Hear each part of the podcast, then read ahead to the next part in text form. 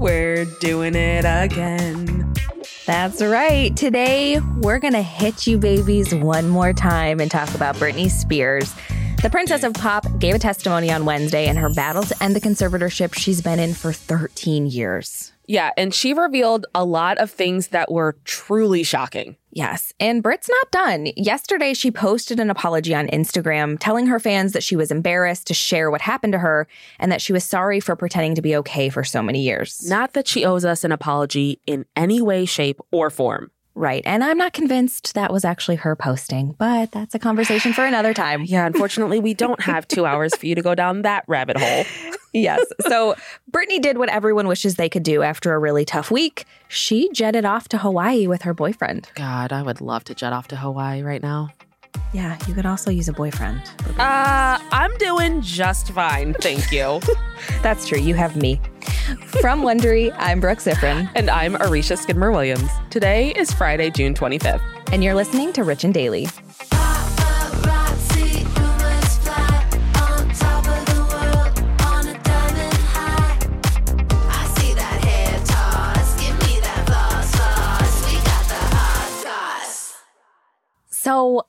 I still cannot stop thinking about what we heard on Wednesday. It was so heart wrenching. Yeah. And I don't know, I just wanted to reach out and hug Britney and tell her everything's going to be okay and I'm going to get her out of there.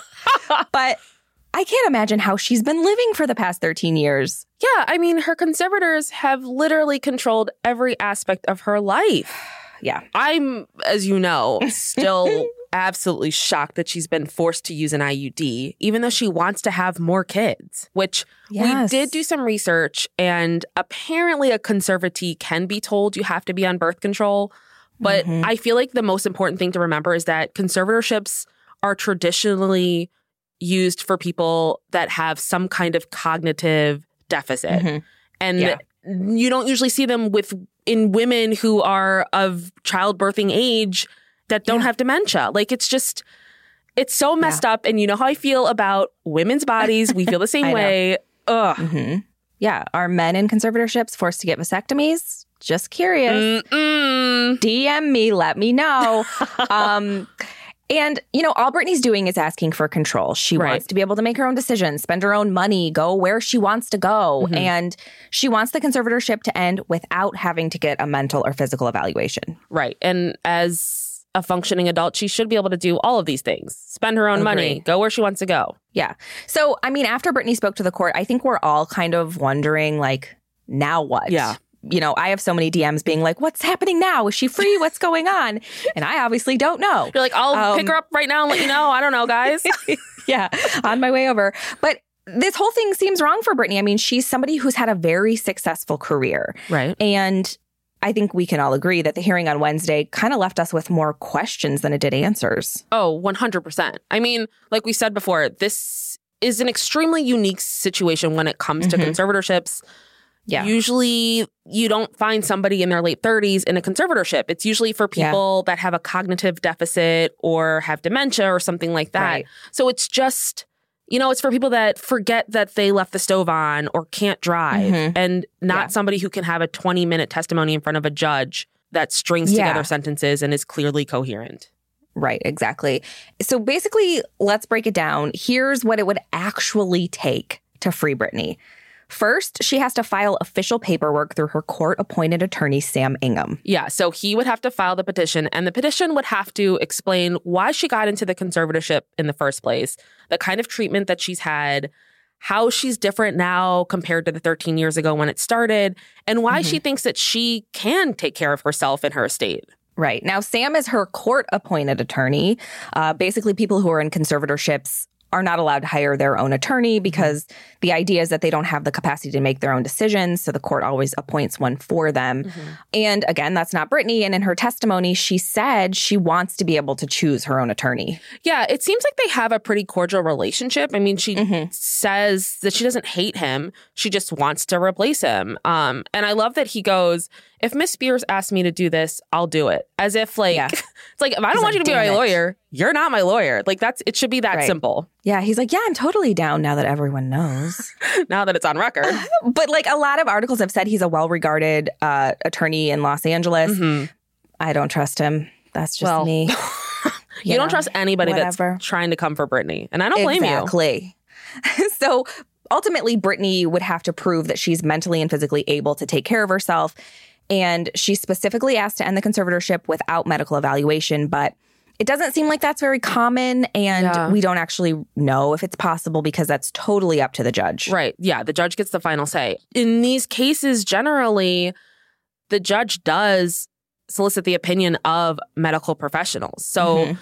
it's going to be interesting to see if the judge decides to rule in Britney's favor for this or against. Yeah. So, do you want to know how crazy I am? Oh, God. I was reading one of the articles and it was like, usually a caseworker or a social worker will come in and evaluate them. And I was like, this is what I have to do. I have to become a professional social worker. I, I mean, infiltrate the system, get Britney out of there.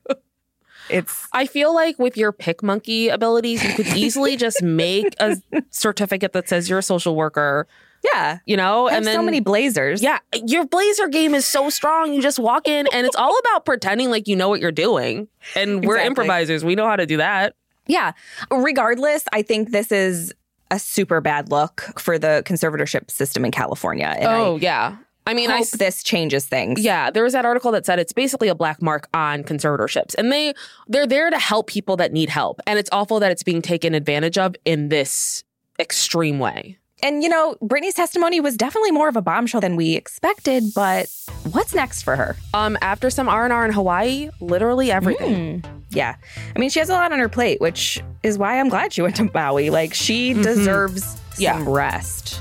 Yeah. I mean, it's literally an uphill battle for her. And I feel like mm-hmm. she revealed so much on Wednesday, which in turn raised even more questions. And obviously, we want answers. Yes. So, Britt, get that R&R, and we'll see what happens in court next month. From Wondery, I'm Brooke Siffrinn. And I'm Aricia Skidmore Williams. This is Rich and Daily.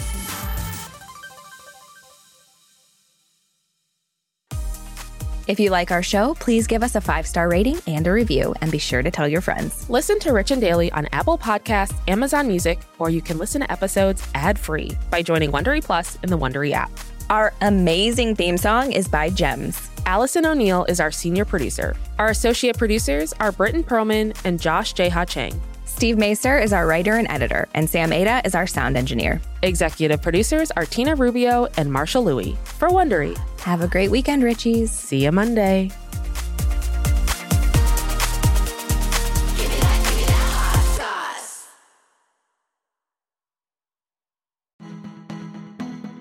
When you're committed to raising the standard, you're bound to ruffle some feathers.